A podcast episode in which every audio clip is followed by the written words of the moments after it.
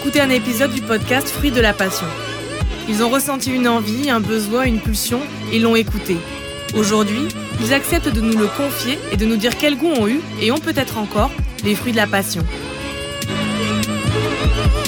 Cet épisode est réalisé par Mathilde Largetot et le morceau que vous allez entendre a été choisi par notre narrateur du jour.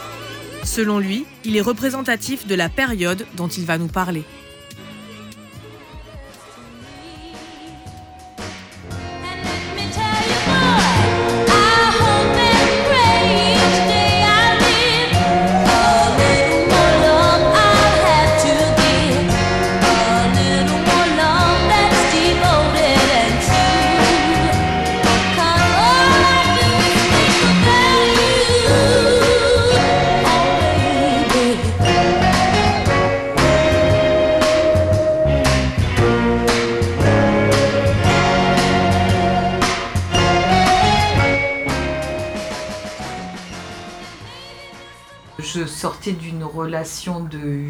8 ans qui s'est très bien terminée et je vivais de, petits boulots mais que j'aimais beaucoup. Je travaillais au showroom Esprit, je m'occupais de mettre en place les collections pour les acheteurs. Je travaillais aussi pour une boîte de com euh, sur des mises en place de soirées ou de d'expositions. Euh, oui, je kiffais vraiment ma vie. J'étais très bien là où j'étais. J'avais tous mes amis près de moi. J'étais très épanouie et tout allait bien.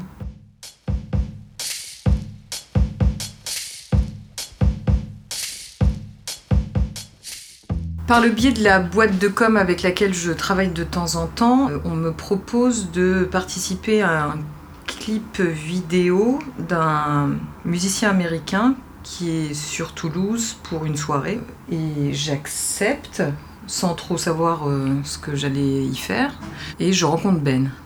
Quand j'arrive pour tourner la vidéo, donc au loin je vois euh, ce mec, ce musicien, et je m'aperçois en fait qu'on est habillés de la même façon, ce qui est assez marrant.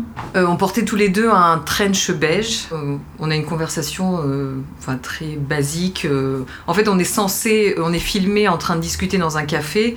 Donc à ce moment-là, en fait, on discute. moi, je lui parle principalement bouffe. Je lui demande de ce qu'il a, s'il a essayé des restaurants à Toulouse, et je lui dis qu'à New York, il y a tous ces restaurants que j'aime bien. Il y a surtout un restaurant que j'adore, et donc je lui conseille d'y aller. Euh, voilà, donc c'est la conversation qu'on va avoir pendant toute la vidéo. Ça va être euh, axé principalement autour de la nourriture. donc on fait la vidéo, super cheesy vidéo. Et on s'entend très bien, mais rien de plus. Il rentre chez lui et je rentre chez moi. Enfin, il rentre chez lui euh, aux États-Unis. Et on reste en contact sur Facebook, mais rien de spécial. Alors, ça se passait au mois de décembre et en mars, j'avais déjà prévu d'aller à New York. Euh, donc, je lui dis ce serait bien qu'on se voit euh, puisque je serai sur place. Comme ça, enfin, je m'imaginais rien. je, je m'imaginais pas une love story ou quoi que ce soit. Je voulais juste. Enfin, je le trouvais sympa et je disais que ce serait sympa de d'avoir un, de prendre un verre avec lui au dîner ou peu importe. En fait, il nous a emmené à une euh, l'anniversaire d'un de ses amis dans le Queens. Oui, en fait, en, le revoyant, j'ai trouvé vachement plus séduisant que la première fois. Et surtout, pendant ces trois mois avant que je retourne, que je vienne à New York, on a beaucoup discuté, donc j'ai commencé à le connaître plus. C'est quelqu'un de très intéressant, et donc euh, c'était quelqu'un de très bien. Oui, c'est le genre de personne avec qui je pourrais être. Mais en même temps, euh, il vivait à New York et je vivais à Toulouse, donc euh, je me suis pas imaginé plus de choses que ça. Donc le premier euh, bisou, c'était à la fin de cette soirée-là. On s'est revus quelques jours après, mais c'était plus pour un vrai date où on est allé boire un verre, on a dîné. Et c'est là où vraiment ça a commencé, en fait, où je me suis dit, ouais, il y a quelque chose mais en même temps, on était conscient que bah, deux jours après, je repartais et que je savais pas du tout quand est-ce que j'allais revenir. Donc, euh.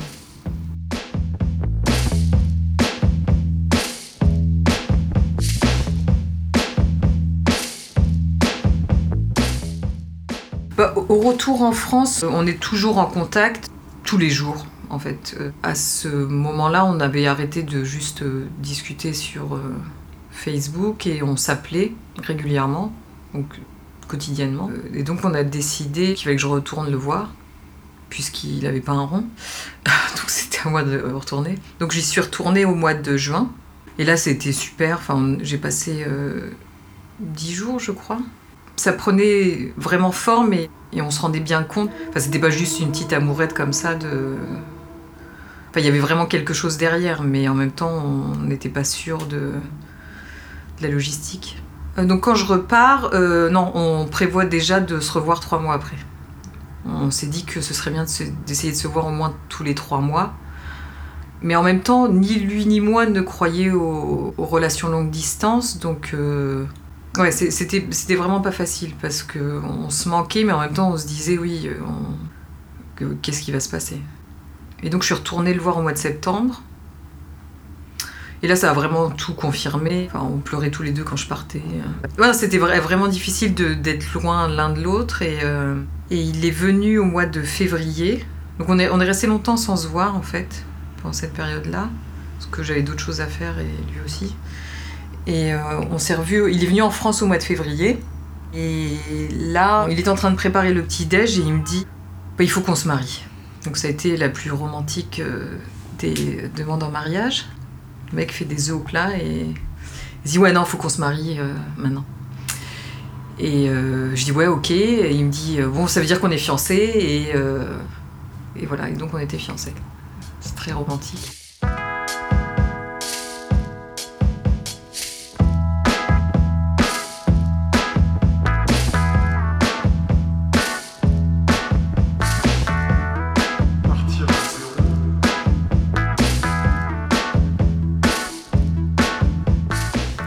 On a décidé de se marier parce que, non pas parce qu'on voulait se marier, enfin ni lui ni moi, j'ai jamais pensé à marier, enfin je, je trouve pas ça très important, mais euh, dans notre cas, euh, c'était nécessaire pour que je puisse aller vivre aux États-Unis. Mon mariage était lié au fait que je déménage euh, aux États-Unis. Oui, il me demande au mois de février, mais moi il faut que je m'organise parce que j'ai un appartement, donc j'ai dû mettre en vente mon appartement. J'ai eu de la chance parce qu'il s'est vendu vite. Et au mois de mai, je partais pour, pour vivre aux États-Unis. Le 7 mai, exactement, 2015. Et on se marie euh, le 11 juin. On se marie euh, au Hall. Avec nous, on a 4-5 amis, nos témoins et d'autres amis euh, qui sont venus. On, avait prévu, on a prévu de faire une fête au mois de septembre avec beaucoup plus de monde, mais c'était pour laisser le temps aux Français de venir.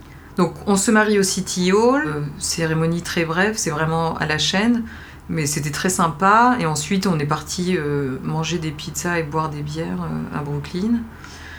Et enfin c'était super, enfin pour moi c'était un mariage très bien. Enfin c'était parfait pour moi parce que je je me voyais pas dans un mariage avec une grande robe blanche et, et la réception et le mariage marque le début de ma vie aux États-Unis à New York.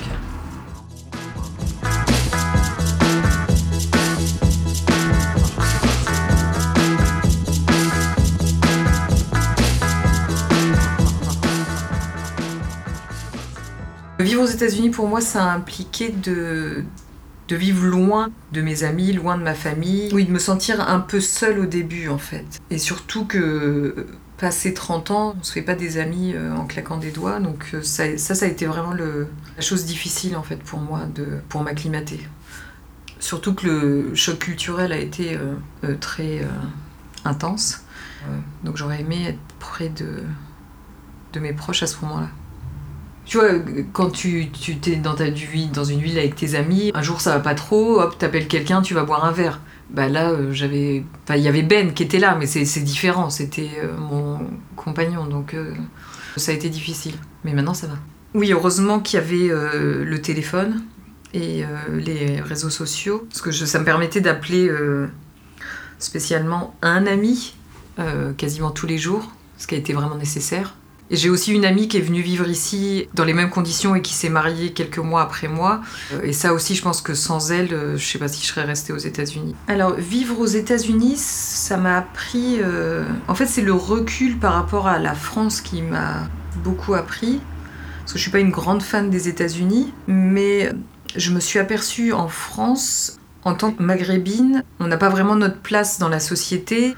Et on vit beaucoup de rejet en fait. Et le problème, c'est que ça fait tellement partie de la société qu'on on finit par trouver ça normal. Et c'est vraiment ça qui m'a qui m'a choqué quand je me suis rendu compte en fait que, que c'était pas normal et qu'on n'avait pas à ressentir ça et que c'est quelque chose que j'ai ressenti toute ma vie et que et que c'est horrible vivre aux États-Unis, c'est la première fois de ma vie que je me suis sentie moi-même en tant qu'être humain et pas en tant que maghrébine. Et c'est très libérateur en fait. Quand je me présente quelque part ou peu importe ce que je fais, la première chose qu'on voit en fait c'est moi et c'est pas le fait que j'ai des parents d'origine maghrébine. Et c'est vraiment libérateur et ça change tout en fait. Bah en fait, c'est parce qu'ils n'ont pas d'a priori envers les Maghrébins ici. Par exemple, en France, je me souviens d'une fois où euh, j'avais postulé pour un, un, job dans une boutique. J'avais envoyé mon CV, la responsable m'avait rappelé tout de suite. On avait eu un super contact au téléphone et elle m'a dit Bon, dès que vous, êtes disponible, passez me voir au magasin, il faut absolument qu'on se rencontre, blablabla. Et donc un jour, je, je décide de me présenter au magasin avec mes beaux habits du dimanche. Et euh, donc je me présente au magasin et je dis euh, bonjour. Et là, euh, donc je me présente et elle me dit ah non. et elle me regarde de la tête aux pieds. Elle me dit ah oui non, ben, le poste n'est plus à pourvoir. Donnez-moi votre numéro, je vous rappelle. Et en fait, j'ai bien compris direct que, vu comme elle m'avait regardé, que ma tête lui revenait pas du tout et qu'elle s'attendait pas du tout à voir une maghrébine. Euh, et c'est un truc qui arriverait jamais ici en fait. Après, je parle euh, en tant que moi, je parle pas pour euh, les personnes afro-américaines, mais oui, ça arriverait jamais ici. Enfin, les gens, ils voient, ils me voient moi, mais ils voient pas mes origines. En fait, je, me suis rendu compte qu'en grandissant, la société française m'a fait avoir honte de mes origines. Et il fallait que je le cache en fait. Et il fallait il fallait que je sois euh, mieux que tout le monde, il fallait que, que je sois toujours très propre sur moi, toujours très poli, pour, euh, pas laisser de place aux gens, pour pas que les gens aient à dire, à avoir plus de préjugés qu'ils en avaient déjà à propos de nous. Et en fait, je me suis construite autour de ça. En fait, oui, de vivre ici, euh, à New York, ça. Parce que je parle toujours des États-Unis, mais New York, c'est pas les États-Unis, c'est vraiment New York. Et je pense que je me sentirais peut-être pas aussi à l'aise dans une autre ville des États-Unis petite parenthèse.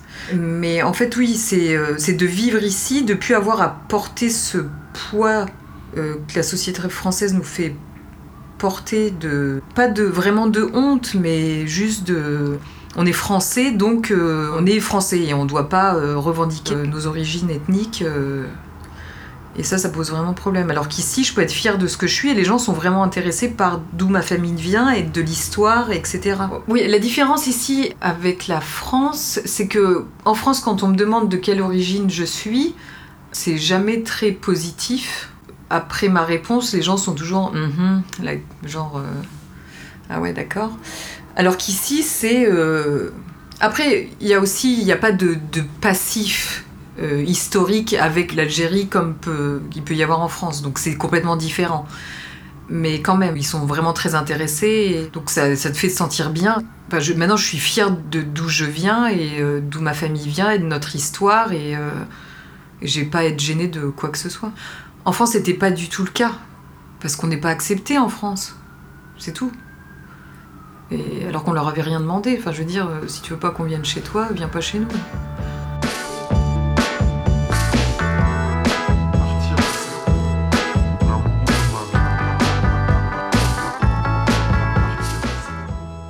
Depuis que je vis ici, j'ai l'impression d'avoir appris beaucoup plus sur moi-même et les autres que dans toute ma vie passée en France. Et j'ai passé 35 euh, ans en France, donc ça fait quand même beaucoup. Oui, ça, vraiment, m'a vraiment changé. Ça m'a ouvert les yeux sur plein de choses. Ça m'a rendue plus tolérante, plus positive. Parce qu'en France, on a vraiment tendance à, juger en permanence pour tout et n'importe quoi. Et ce qui n'est pas le cas aux États-Unis, c'est le côté positif des Américains. Oui, je, pense que ma nouvelle vision de la vie et, de moi-même, elle n'est pas vraiment liée à New York, elle est plus liée au fait d'être partie de France et d'avoir, pris du recul et de, de, repartir à zéro, entre guillemets, pouvoir euh, me débarrasser des bagages euh, que je portais. Euh, non, ça n'a pas été si facile que ça de me libérer de ces bagages. J'ai fait une thérapie pendant six mois et je pense que si, j'avais fait cette thérapie en France, ça n'aurait pas eu le même résultat. Parce que d'avoir une thérapeute qui connaît absolument pas la situation en France des Maghrébins, c'était plus intéressant. J'avais vraiment un, point de vue neutre sur tout ça. Et ça, ça a été un. La thérapie a été un point très important pour moi pour. Euh, pour me débarrasser de tout ça, de ce bagage. Euh, euh, j'ai décidé de faire une thérapie parce que je suis quelqu'un de très anxieux et que je me suis dit que cette anxiété elle venait forcément de quelque part et que je devais le trouver. Enfin, je devais trouver le point de départ pour pouvoir m'en débarrasser. Et en fait, le point de départ, c'est euh, d'avoir grandi euh, dans une société qui te rejette. Dans ma famille, en fait, mes parents voulaient absolument qu'on soit intégrés. Donc, ils ont mis une pression sur nous pour qu'on fasse du mieux qu'on peut et qu'on ne laisse pas de place aux gens, aux critiques ou quoi que ce soit euh, par rapport à nos origines. Donc, il y a eu une, vraie pression sociale et aussi familiale de ce côté-là. Donc, ça a créé plein d'anxiété et plein de d'angoisse, d'avoir pris du recul par rapport à, ma famille et à la France. Ça m'a permis de, je pense, ça m'a permis de me développer. En fait, en France, c'est comme si j'étais coincée en fait, et de, de, venir vivre ici et de découvrir tout ça, de me découvrir plus et d'apprendre beaucoup plus sur la vie et moi-même. Oui, je, pense que je me suis développée personnellement. Oui, c'est vraiment le mot il y a aussi le fait de vivre avec Ben, qui est une personne très positive et très enjouée, qui fait que ouais, j'avais pas trop le choix de. Il fallait que je suive le mouvement et ça c'est. Ouais, Ben a une grosse partie du fait que je suis beaucoup plus positive et beaucoup plus épanouie dans ma vie. Oui, je dirais euh, l'amour de ma life.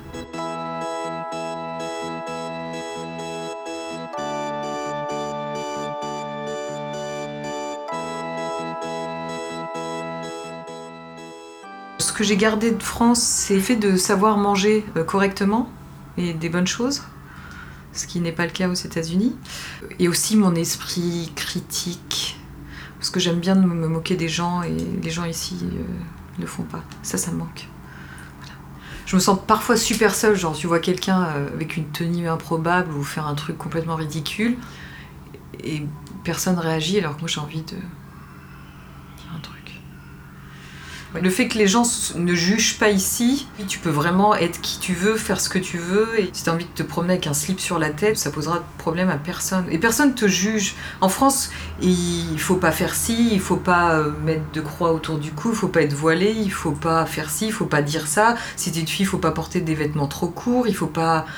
Il y a tellement de choses qu'il faut pas euh, pour des raisons complètement idiotes. Ici, à New York, je précise, euh, tout le monde fait ce qu'il veut et, tout le monde s'en fout. Et ça, ça fait du bien. Par exemple, une fois, je me baladais euh, à Union Square et j'ai vu une femme avec une jolie jupe, euh, des petites chaussures, un petit sac à main, un chapeau et rien du tout en haut en fait. Elle était complètement topless et elle se promenait nature dans la rue et tout le monde s'en foutait. Et je pense qu'en France, bah, déjà, ça doit être interdit, je pense. Ici, c'est pas interdit. En fait, si les hommes sont torse enfin, les hommes et les femmes ont le droit d'être torse nu. Euh, donc voilà, c'est pas pour ça que je vais le faire, mais euh, au moins si j'ai envie de le faire, j'ai le droit.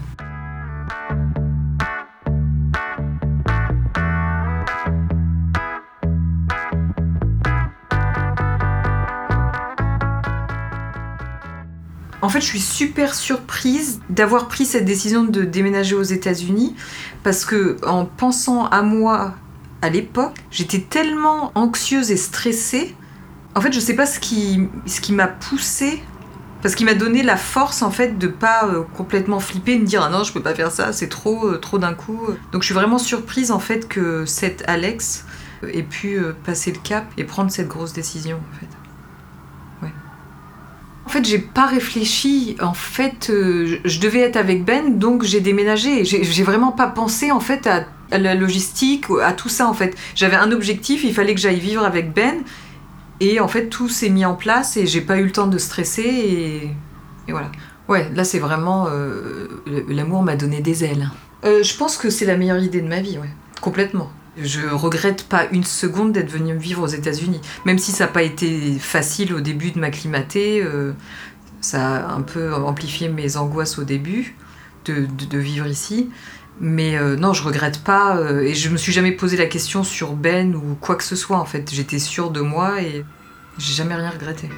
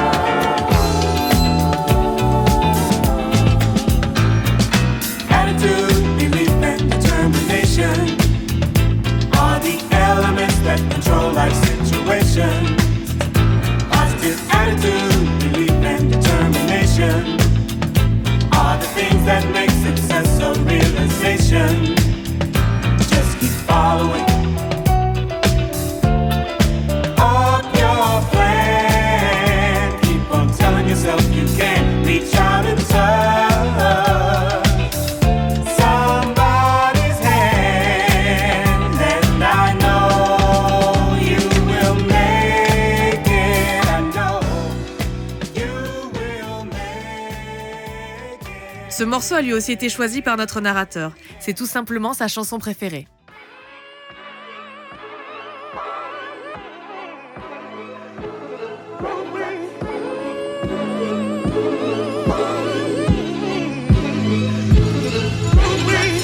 Vous venez d'écouter un épisode du podcast Fruit de la Passion.